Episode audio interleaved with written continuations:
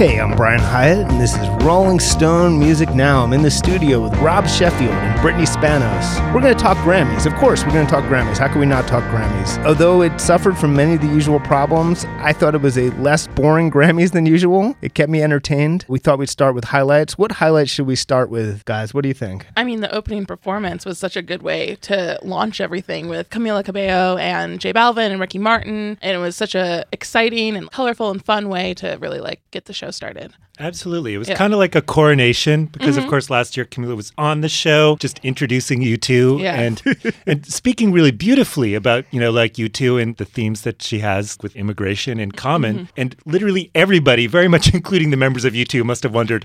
We should be introducing her. Why is she not singing Havana? And we're playing. So for her to be doing this, it was almost like a coronation triumph. It was really Yeah. just a beautiful production, and Ricky Martin was amazing. Yeah. And I was saying it's a reminder for there are many things the Grammys don't know how to do, but they do know how to put on a show. It is far more professional and polished than, say, the latter day VMAs. And that performance was, as you said, like a beautifully staged. I mean, it was very like cheesy musical theater, but it was cool. If you're willing to embrace that kind of thing, which I totally am under the right circumstances, it was cool. And she's so consistently impressive. Like mm-hmm. she's such a pro. You have a feeling that if, you know, a role opens up on Broadway, she can completely take it. She seems like she can do anything. I find her so impressive. Yeah, and I think a recurring theme with the Grammys is kind of being able to bring together a lot of artists maybe in the same genre who are like a little bit more veteran with the newer artists and having like Ricky Martin and Camila singing next to each other, Arturo Sandoval playing the trumpet, having J Balvin sing Mi Gente, which I mean a couple years old, a little weird choice, but like it was awesome still to see him there. Just to have that kind of combination of artists come together and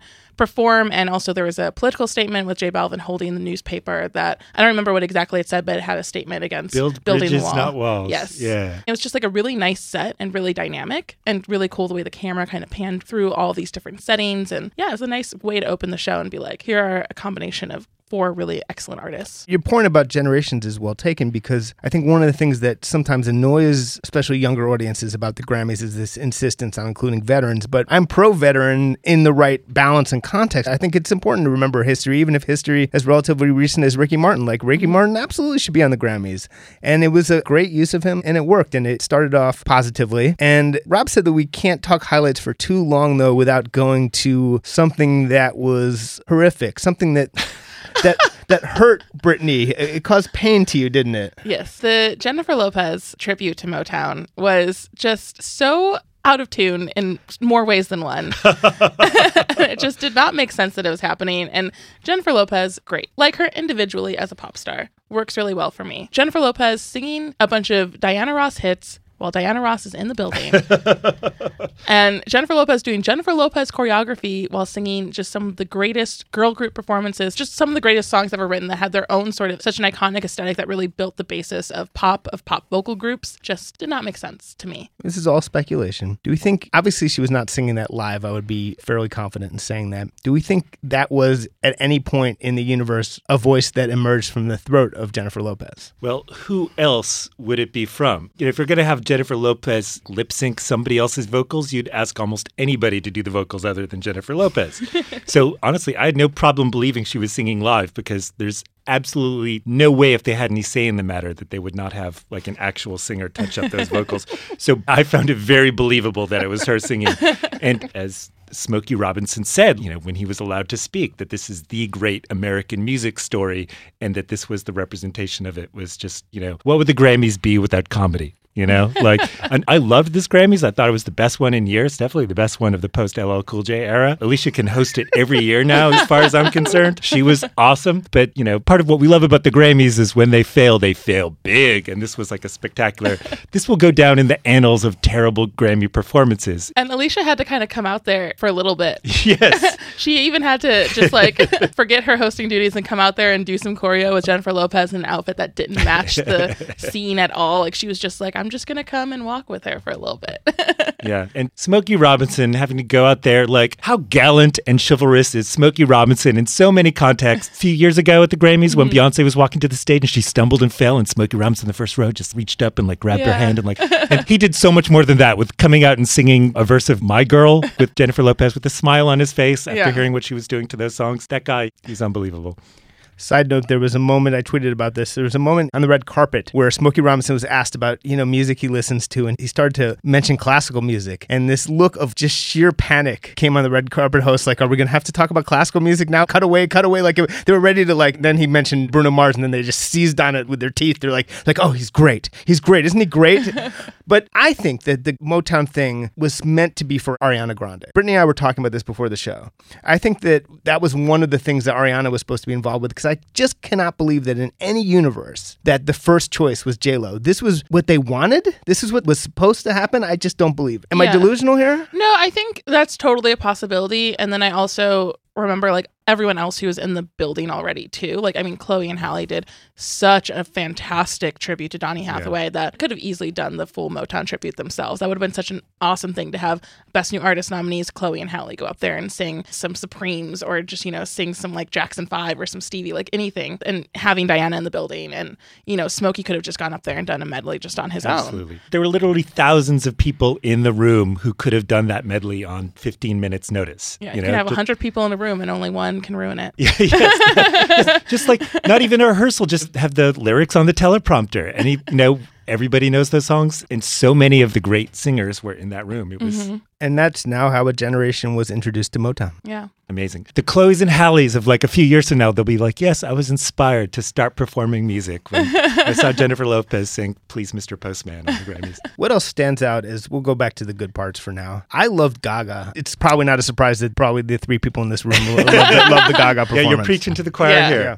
yeah. I mean, at least one of us cried during it, which I Oh, did. I It was yeah. it was just such a fun, weird way to sing shallow and super like glam punk. It was such 2009 Gaga. It felt like Jo Calderone at the VMAs energy is what she had the entire night. Like she was just like she was in the audience wearing just like a little fascinator and just like a sparkling shirt for most of it and laughing and crying at everything that was happening. Got on stage, did a weird thing. It was great. She was creeping across the stage. It felt like very much just like her great poker face performance that she did when she was at the Grammys with Elton John and kind of wearing the same sort of super 70s glam aesthetic on it. So it was amazing. in that weird bit where she was pulled out on stage with Michelle Obama and Jada Pinkett and stuff, there was this moment when someone had to read the line like whether you like pop, hip hop, or rock and roll. And when the words rock and roll came up, Gaga gave this big nod. Like I felt like it was a hint that she was going rock and roll tonight. It was also, of course, fascinating to see her as Gaga Yeah. singing it Because we know? haven't seen that Gaga in so long, too. And I think, especially in the midst of all of the A Star is Born promotion and kind of coming off of Joanne and coming off of Cheek to Cheek, and sort of the last few years of Gaga have been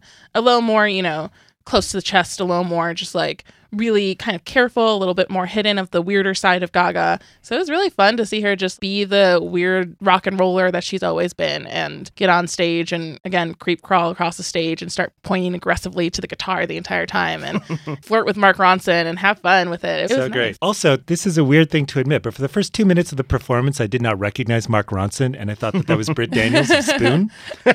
Were you excited? I, I was excited. Eventually, like I cheated and Googled because I was like, this cannot be happening. But for two minutes, I was like, I really shouldn't have cheated because I really enjoyed that. But I kept thinking that's Paul McCartney's drummer, and it was Paul McCartney's Yes, it was drummer. indeed, Oh, yeah. Like yeah. the unmistakable Abe. He's not a guy who blends into the background of the performance. And I was like, that's got to be Paul McCartney's drummer. And it was such a amazing mind freak performance on so many levels. Mm-hmm. It reminded me a bit of when she sang the Sound of Music medley at the Oscars a few years ago, and she was like, you know, in addition to everything else I can do, I am this singer. And like that's what the shallow performance at the Grammys is like for me. Yeah. The Times had an article today about Academy Awards voters and with their sort of one of those always irritating articles where you get the anonymous opinions of why people are voting the way they are for the Oscars. And there was apparently a consensus that people weren't going to vote for Gaga because her speeches were grating and like over dramatic. And I'm, I'm like, really? You don't want to vote for someone for the Oscars because so she's over dramatic? That really annoyed me. Well, that's Uh, why I also like this performance because I feel like there was so much with all of the Golden Globes and the SAG Awards and everything that we've seen Gaga do, sort of with the award season, A Star Is Born promotion, everything like that. This lead up to the Oscars, as she was just like let go of all of it. She knew this wasn't the night for her. She knew there was like a lot of other bigger stories around this night. She's going to be the big story of the Oscar night. She knows that. Golden Globes is going to be the big story about Gaga, Stars Born, Shallow isn't going to win. Like, you know, that was all of that. But she knew the Grammys was like Kacey's night. It was Brandi Carlile's. It was like all these other artists had much bigger sort of awards narratives. And she was like, I'm just going to do my thing. I'm going to do my old thing and Yeah. see if you like it. Also, her meeting Cardi B on the red carpet. What a tearjerker. Yeah. Like, that was beautiful in itself. I know. Yeah, Cardi B, as we know from interviews, including what she told Brittany, Cardi B was a little monster. She did what I forgot Bad what Romance. Bad Romance at a Yeah. high school talent show. It's on YouTube. It's wonderful. It's just like Cardi B kind of just like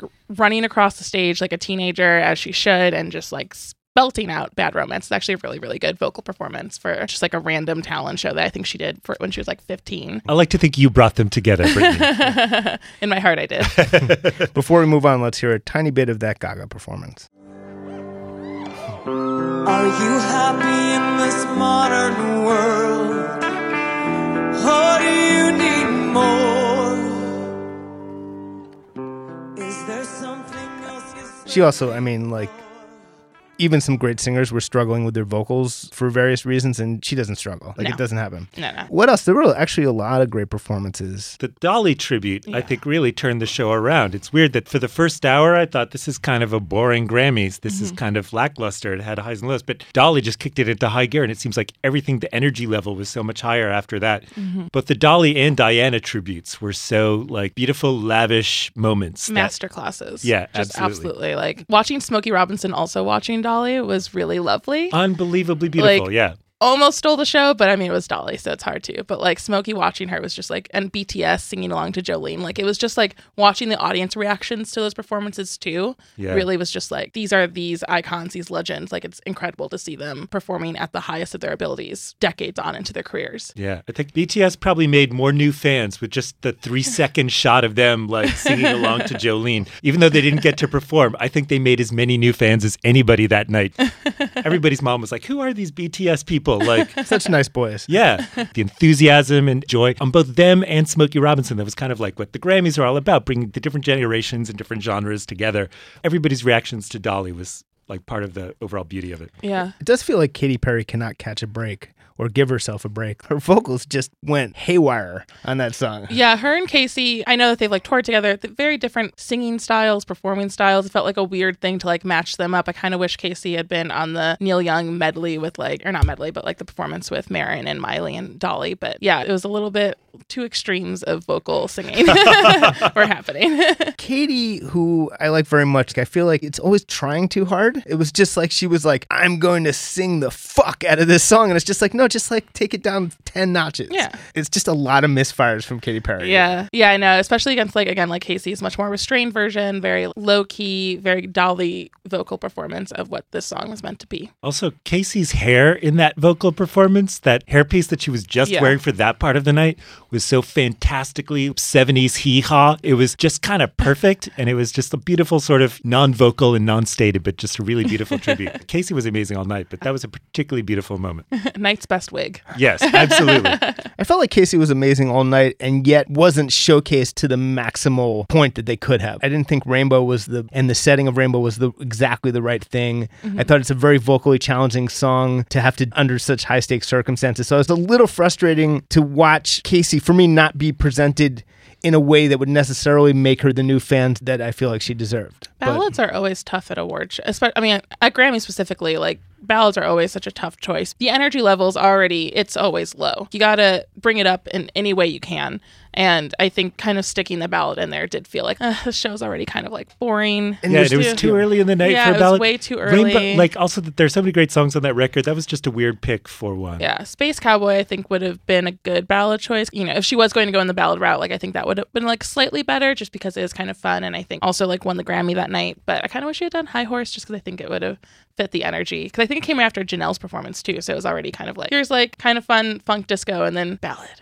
Yeah. The fact that Adele once had trouble with her pitch on a ballad at the Grammys and was Adele enough to just be like, no, we're starting this song over, but that should scare anyone off from singing about your voice is so naked. And that song, Rainbow, has those like little jumps, those almost octave jumps in mm-hmm. pitch that are very challenging, and it just wasn't the best possible showcase. Rob, you actually said it was in Sesame Street mode, and it did remind you a tiny bit of Kermit. Yeah, it, it did. Look, there aren't that many songs about rainbows because they're kind of what do you sing about a rainbow? All songs about rainbows are kind of the same. It was not the song I don't think anybody would have picked from the album to say, this is the one you should do to people who haven't heard this yet to Yeah. win them over. I always think of like when Kacey, I think it was five years ago when mm-hmm. she was at the Grammys and she did Follow Oh, Your yeah. Arrow with like a bunch of neon cacti. Yeah. that was one that I think probably loads and loads of people watched that who had never heard of her before who came away fans. Like, oh, there's Oh, yeah. no way you could watch that and not come away a fan. I didn't think this was necessarily the best showcase for what makes her great. However, her reaction shot when she won Album of the Year, What? I think What? that yes, that was really great. That was yes. I think we've all had those moments repeatedly since then. Just the the head shake. What? And I will say we've been championing Kacey and her album on the show all year, and it was a very satisfying win in some ways. I, I think that and very Oh, yeah. deserving. Yeah. Beautiful album, beautiful music, great singer, great songwriter. So that was super satisfying. We haven't talked much yet about the evening's host, Alicia Keys, who was a lot of fun ultimately. Yeah. she seemed to be having fun. Because the Grammys were hosted by LL Cool J for so long. Really did the job well, got done, great host. Then it was James Corden. They tried to do the comedy thing for a minute. He was fine. But Alicia Keys really brought back the Grammy energy that I needed. And that was that she seemed very confused about the entire show for most of the time. she sang beautifully whenever she did sing, which was great. She just sang randomly for no reason, no context. She would do these weird bits that also no one involved knew what was happening. She'd say hi to random people from the stage. And she just was generally very stoned. And I think that's exactly where you need to be when you're hosting the Grammys. this kind of batty Earth Mother energy. Mm-hmm. Yeah. The moment during the Grammys when you posted, did Alicia's edible just kick in? and that really was the moment where it did. Brittany should be a paramedic because that was exactly. And she was so fun. So we're like, you know, I always thought that LL Cool J, I still think he's the greatest Grammy host of mm-hmm. all time because he did it so well for so many years. People forget how terrible the show was year after year before he arrived. Mm-hmm. It wasn't like the Grammys were bad and, and they gradually got better. It was an overnight thing as soon as LL Cool J and David Wild came on board. We shouldn't be talking about him since he's associated with Rolling Stone, but the before and after is pretty stark. And the LL Cool J years were so amazing for the Grammys, and I always thought there's no way they can replace him. You know, I like James Corden, but like it's just not a job for a comedian. Yeah. And Alicia was so musical and so relaxed that I'm okay with her hosting it every single year. So many hats. Yes, so many hats. And the bit where she's just sitting at the piano and she really did authentically seem to be just kind of winging it. Mm-hmm. Yeah, she probably told no one what song she was doing. No one knew where it was going. The producers, she was just like, I'm just going to riff it. She was like, give me two pianos, just give me five minutes, and we'll see what happens. And she did, and it was lovely. It was precisely as useless and yet impressive as a double neck guitar. It was the same pointless trick. The songs that she wished she wrote segment was very entertaining. To me, it started to get insane when it got into Kings of Leon. I was wondering what, like, if next it was gonna be Limp Bizkit's break stuff or something. I like, wish. Like, like just increasing, Yeah, next year. Next year. just increasingly insane choices. But it was really enjoyable and sort of mellow. And the joke is like, stop playing music. Don't you know it's the Grammys? Like, it was just too much music. But I think we have a little sample of that. Let's hear it. His finger. I still see the shadows in my room. Can't take back the love that I gave you. It's unforgettable. So yeah, yeah, there were a lot of songs. That was the sound of someone fully winging it. She was like, here are some songs that I've been thinking about today. Absolutely. Yeah. Yeah. Also, one of a couple moments during the night when I Googled to make sure Roberta Flack is still alive and Yes, well. I did too. and I did that later when Yeah. Chloe and Halle came out to sing Where is the Love? And I was like, wow, Grammy energy is making me go into two full blown panic attacks about Roberta Flack. There was like a lot of Lauryn Hill and Roberta Flack references Yeah. all night long, and it was stressing me out because I was just like, are they both okay?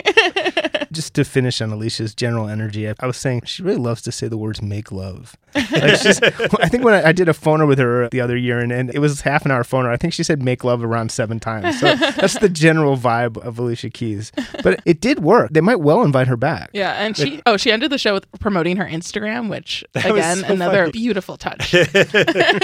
What they should do is beg her to host the Oscars. You know, Yeah. like it's just a f- couple weeks away. You know she could do it, and you know she clearly doesn't need a lot of prep work. Yeah. She could just show up there, give her a piano, and say, Here, host the Oscars. Yeah. That would be great. I have a better gig White House press secretary. She's overqualified for that. She just comes out and like, make love. Let's go to a bad one, or at least a problematic one. Post Malone with the Red Hot Chili Peppers. Now, I have some mixed feelings about this. You know, I have complicated feelings about Post Malone. I have a, some ill will towards Post Malone for a little bit of a snafu for something we were once trying to set up with him. We won't go into it, but so I have to overcome that irritation. I think he's talented. I think that he's probably not going to be a rapper or anything like a rapper in three years. I think it's going to be a Kid Rock like trajectory. And the only question is whether he becomes like a country star or some kind of rock thing. But I think he's clearly, he's actually some kind of canny operator underneath the face tattoos. Or as Brittany said, the face tattoos are actually an indication of what a canny operator he Yes. is. And so, like, his, the acoustic thing at the beginning, like, at first I was like, oh, God, people give him way too much credit for being on a strum a guitar. But, you know, it, it was fine. That was probably actually the best part. Rockstar just showed his limitations. The lack of 21 Savage reference was a bummer. And then what did he do? Red Hot Chili Peppers. That was no one like that. My feelings for the performance were just very, very bored. And then I was like excited for the Chili Peppers to come on. And then the Chili Peppers let me down, which has happened very few times in my life. and they sang Dark Necessities, which is from 2016, was it? yeah. 2016, an album that no one, you know, it's not like in the canon of Chili Peppers' best albums, you know? And it was just such a weird thing to choose for like what was meant to be a rap rock moment. And they were like, let's sing our most recent single from three years ago. And then not do like Give It Away, which would have been a much more fitting energy wise song to do Yeah. with like Rockstar, some Can't Stop, some By the Way, literally anything else. And they just did this random song. Anthony Kiedis not on his game, just not singing well. It was a confusing time. Not singing well by Anthony Kiedis standards. I have to say, Brittany, if the Chili Peppers lost you, they lost absolutely everybody because you are in the tank for them. I mean, I'm number one for Kiedis scatting. this is like Ann Coulter turning against Trump. This Yeah. is a bad Yeah. sign. yeah, it's just like, you know, I love a good Kiedis scat. I think all of his best lyrics are him just scatting on a bridge, and it was not working for me. And there was, I think it was a VMA's performance where Anthony Kiedis did not sing one correct note the entire time of Under the Bridge. Yes. Remember, so he has problems in his live. So first thing it was a bad Kiedis vocal, like for a live performance, yikes. Yeah. But again, the choice of song, I think, is actually it's inexplicable, and yet I know exactly why they did it. I'm positive, and I was saying this to Brittany. In their minds, they're like, "No, we are a current act. We are totally relevant. Why would we do one of our old songs when we have?" What happens is big rock holdovers. They're always like, "Well, Dark Necessities went to number one on mainstream rock radio," and they don't realize that that's like five stations in Iowa. You know, mm-hmm. they they're very caught up in this idea that that these songs are successes because they're being told by their management that they're successes. I really believe this. Oh, Having yeah. talked to in their minds, they're like, "Well, we have a recent hit. I'm sure everyone will want to hear that." When they don't realize that that is actually coming from a place of weakness. If you're actually confident in your current relevance or whatever your current state is, you're fine to do an old hit. And I think it just it was really off. I think Kiedis' current look is not what I would choose for him. We did get him ripping his shirt off, which, I mean, if he didn't, then it would have been just terrible. Truly why there was a shirt on stage at any point? You know, like just- why? If you're Anthony Kiedis, why? Yeah. We already know what's going to happen. it's like pretending there's going to be an encore. Like we know you're going to take off your shirt, and you might as well just go on stage ready. Yeah, just the sheer prima donna prissiness of doing that song really left a sour taste, even if you came into it wanting the Chili Peppers to at least perform it by their own standards. Yeah. It just showed, like you said, a lack of confidence. Smokey Robinson can sing My Girl, you can sing Under the Yeah. Bridge. You know, if Dolly can sing Jolene, you can sing Give It Away. Even you know? Diana Ross sang her first ever solo single. Like, just go for it. Yeah, it's the wrong place to come off as prissy prima donna. I'm going to promote my latest hit. Yeah. And disrespectful to do it a deep cut. You know, disrespectful sounds like a strong word, but And I'm excited for the J Lo tribute to Red Hot Chili Peppers next year.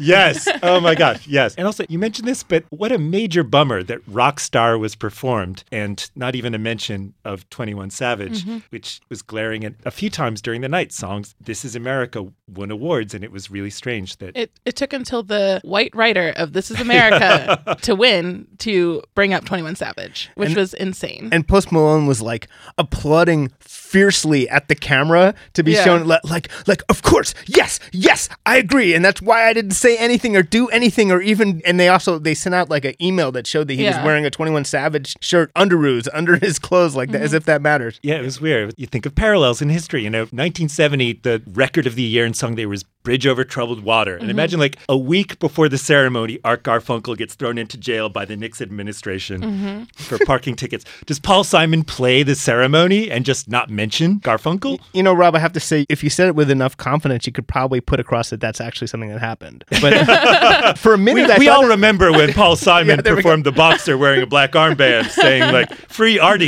you know? By the way, hundred percent, if that happened, Paul Simon would not have mentioned Art. Yeah, you're right. You're right. You're right. You're right. Paul Simon would have been more likely to mention 21 Savage than Art Garfunkel. But still, it was strange that Post Malone chose to do Rockstar out Yeah. of, you know, even other songs he could have done. And Yeah. everything about that performance was just left a sour taste. And Post has nothing to add to these performances with rock legends, like when with Aerosmith or, or with Red Hot Chili Peppers. It's weird that Red Hot Chili Peppers are rock legends, but they are at this point. Sure. You take them where you can get them.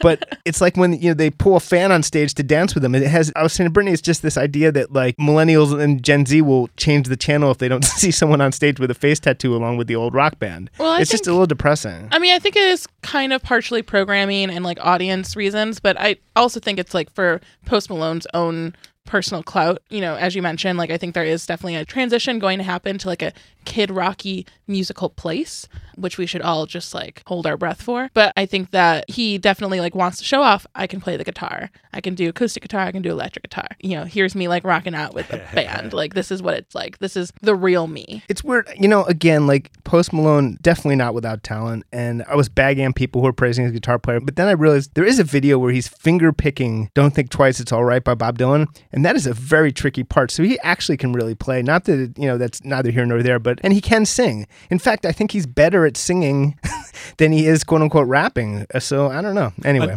On the other end of the spectrum, you have Travis Scott being amazing wearing a Rush t-shirt, which was such a beautiful and bizarre moment that that performance was just fantastic. And that was like a, a real energy boost to the whole show. Absolutely. I think we can hear a tiny bit of uh, Red Hot Chili Peppers or Post Malone, something like that. We have something in there. Let's hear what we got. The worst part. Close that door, we blowing, so she asked me like, Oh god, that vocal does not sound good Yeah. in a headphone. Stage,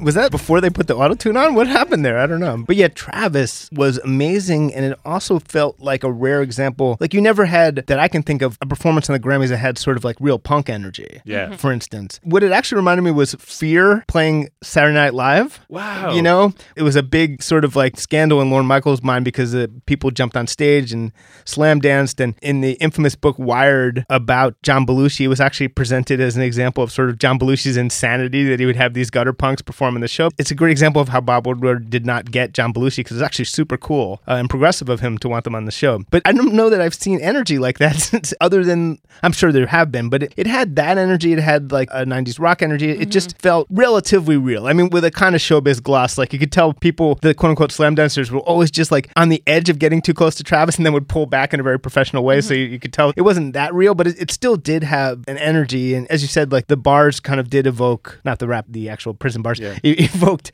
21 Savage. So that was nice. Maybe not on purpose. It must have been planned more than a week ago. So this must have been planned before that happened, but it was still like very evocative. Also, the whole like rock star in a cage with people outside. That's Def Leppard videos. It's Motley Crue videos. It's, it's Can't be tamed by Miley Cyrus video. Yeah, Jailhouse, yes, totally, totally. Jailhouse Rock. Yeah, yeah. The Nine Inch Nails Wish video. Great tradition of rock star in cage to protect them from the crazed, loving audience members. There was something beautiful about that. Yeah. I do not think Travis knows a lot about Rush, and I don't even care. I think he's listening to Tom Sawyer right now. It's- Have it you could been in be. touch with Geddy about this? You know, I actually was waiting for a reaction from them, but uh, it could be he might know them. I don't know. You know, I'm not. I don't really care. It's fine. I think if he cared about Rush, that wouldn't have been the shirt he chose. Let me put it that way. Not to dig too deep in Okay, this. Yeah. I had no idea Counterpart had such fierce fans as it does. That one totally missed me in between Roll the Bones and, and Test for Echo. But wow, people who love Counterparts really love Counterparts. I mean, I'm I was not aware that was even like I mean, people who love Rush really love Rush, but the T-shirt was so confusing that even some Rush fans who aren't super tuned in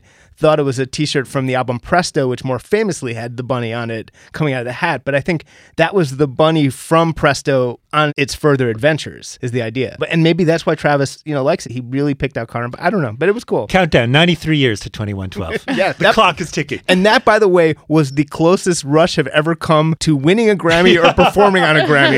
It has to be said. And again, people think that all these acts have been properly recognized. Like none of them have. Don't worry about it. And Diana Ross never won a Grammy until her Lifetime Achievement Award in 2012. which is deranged. So that's why we're barely even talking, other than Kacey, we're not even talking about who wins because the only sensible position to take is who cares because otherwise you're going to have your heart broken. And I've quoted this before, but Madonna told me with regard to Kanye West, don't go to award shows looking for justice. And I think that that is such a wise quote Absolutely. from Madonna. Mm-hmm. Absolutely. We're going to talk about St. Vincent and Dua Lipa, which was a highly unusual Grammy moment and had an unusual erotic energy for the Grammys and was pretty memorable. Our colleague Kory Grow talked to St. Vincent about how it came about. It was actually a mashup of Masseduction and One Kiss, a song by each of them. And it was a total sort of last minute thing. Those songs are two sides of the same coin. Annie Clark, who is St. Vincent, said why they picked them. They're about seduction and sex and all those things. And we wanted to give a little nod to the late great Queen of Soul. So it was like, what if we sing Respect as a sort of fucked up Tom Sub thing, like sex? I don't know if that song has ever been sung with that intonation before. I don't think it has. And it was only the Wednesday before the show that they put it together. And it was, I think,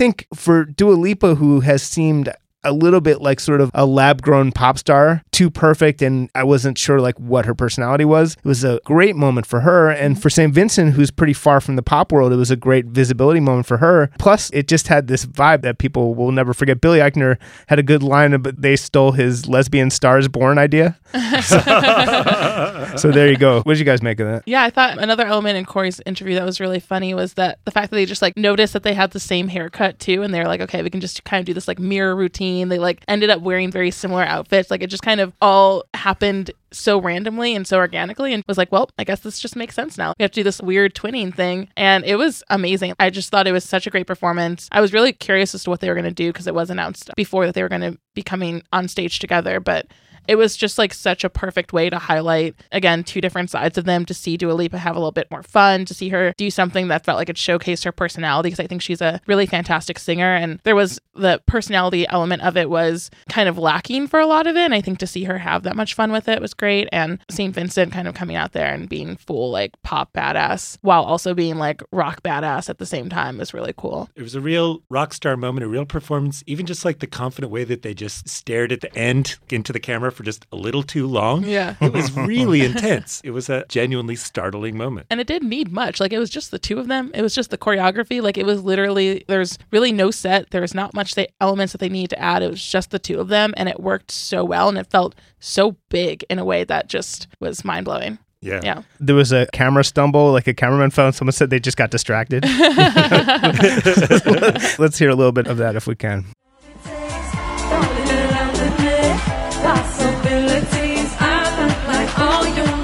Doesn't really convey the full power of the performance. Diana Ross's speech. I'll, I'll quote it a little bit. Together we have no limits, no limits. There's only success ahead, and you can lead the way. Dream, unlock new doors. All is possible with music and with you. And then she yelled, Happy birthday to me! Happy birthday to me! It was delightful. If Diana Ross had done nothing else in her career, I'd still love her just for that. Yeah, that was truly, truly, truly great. And I love that she didn't do any of the millions of Diana Ross songs that we all know and love. Mm-hmm. She was like, why would I want a song to distract from me, my birthday? and she just made it her like little like Diana moment. It was so beautiful. I mean, she was just having so much fun. And I think you would point this out in your uh, report, Rob, where it was like not even her birthday, like it's like three months away or something.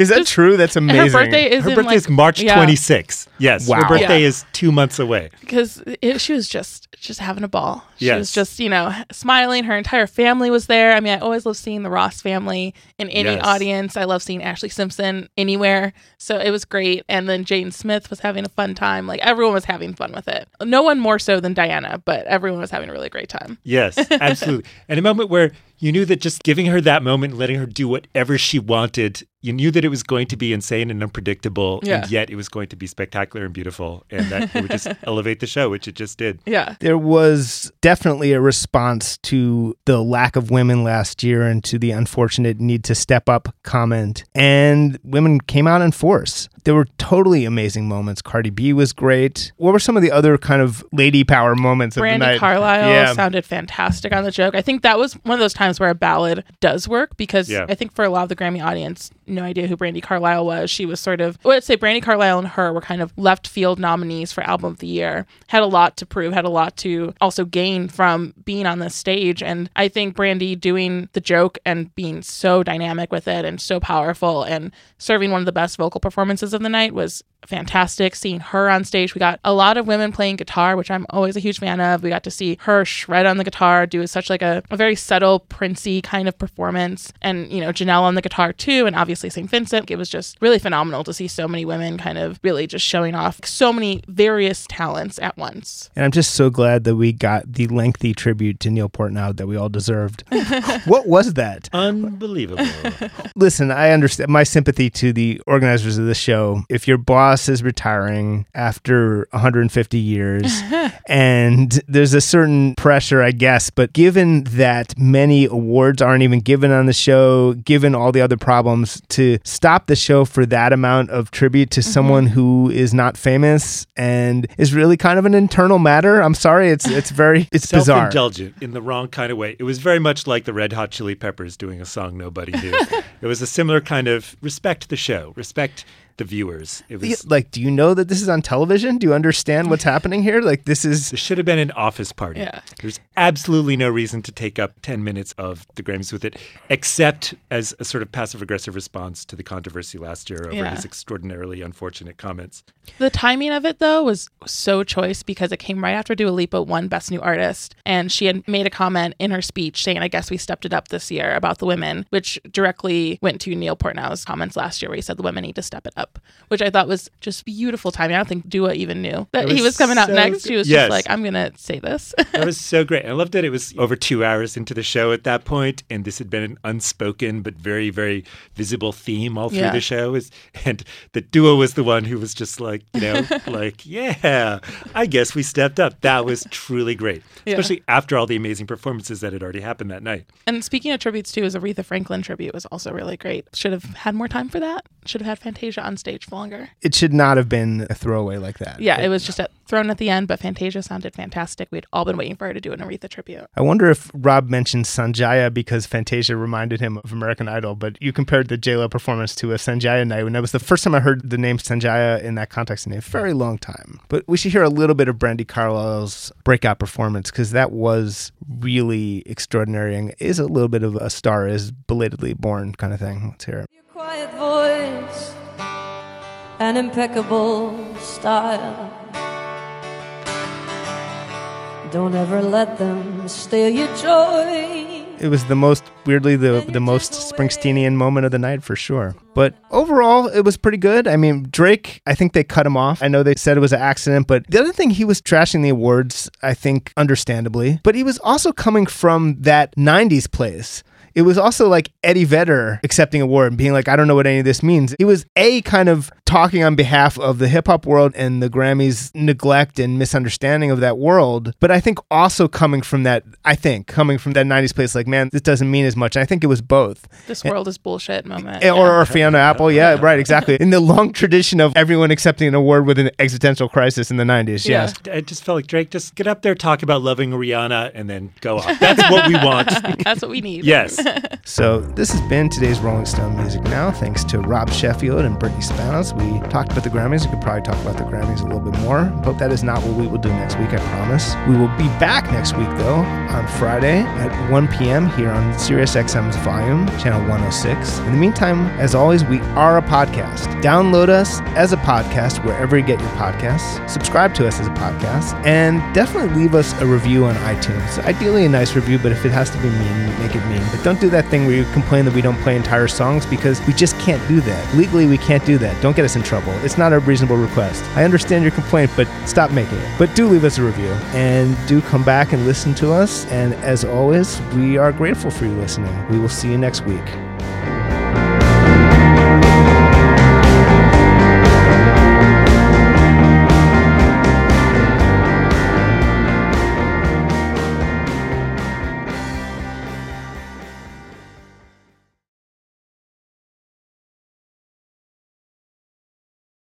Welcome to Talkville, the ultimate Smallville rewatch podcast. Guest star Sarah Carter as Alicia Baker, although I didn't really work with her a lot.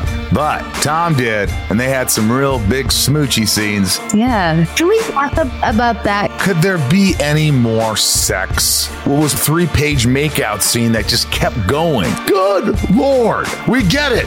They have chemistry. Jump in now or catch up on any of the past seasons of Talkville on YouTube or wherever you listen.